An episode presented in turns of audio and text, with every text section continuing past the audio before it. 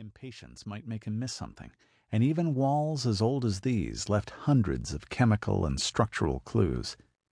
Know before you go, he reminded himself. The first part of the morning was spent ensuring that the caverns were sound. He need not have worried. The mountain was formed of igneous rock, a type of hardened molten lava that had lasted eons and would last for eons more. By the time Ohmad finished his tests, he was convinced the dig was stable. His safety assured, he now began looking for the telltale clues of wealth. Wealth that could be shared with his investors, his employers, and himself. If he was right about this place, all would benefit from the investment that individuals and society had made in him. As it should be. Ohmad would also be pleased to gain 51% of himself which was also as it should be. His thoughts were interrupted, and his dreams almost shattered by what appeared before him a tunnel shaft in abject disarray. It was blocked by a few large boulders among hundreds of smaller shards in all shapes and sizes. What had he missed? The sight of such instability alone almost made him turn back and choose a new mine.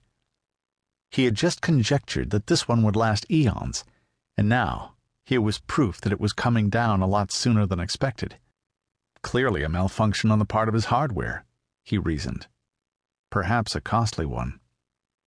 But his years of experience told him what he already knew. The type of rock he'd ventured into didn't need a reader to give up its history, only to verify it. He would exchange the mind reader when he returned, but against his better judgment, or perhaps because of it, he decided to venture a little farther. There was something here, and he knew it. Plus, he was driven by his personal mantra little risk, little profit. So he bent to examine the crumbled evidence before him. Explosives, he realized upon examining the shards. Not a natural cave in after all. More evidence lay in Ohmad's path.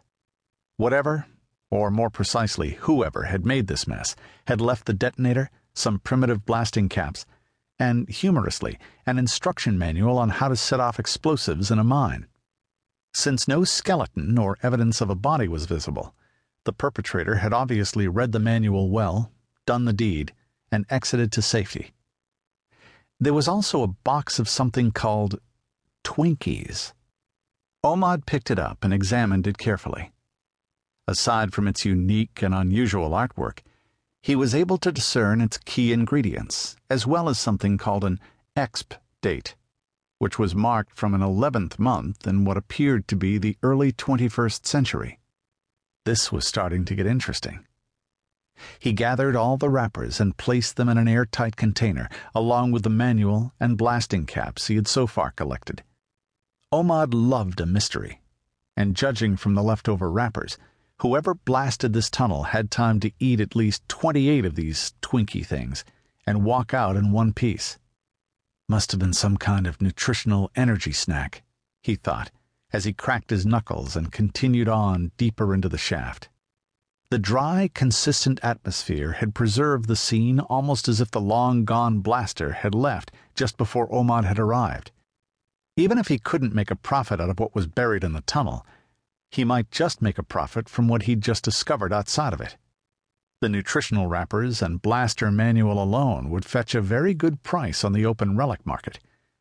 No, even if he found nothing else, today would not be a loss by any stretch of the imagination.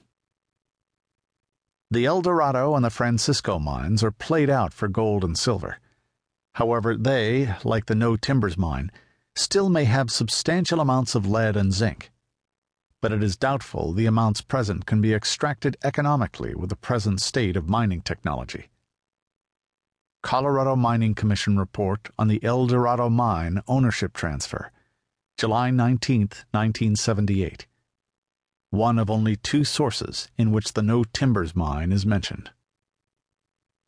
Neela Harper was not a country girl.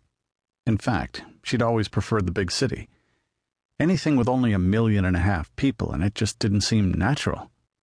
If she had had any inkling that the career she had chosen for herself would dump her in this remote part of the world, she probably wouldn't have chosen it. Then again,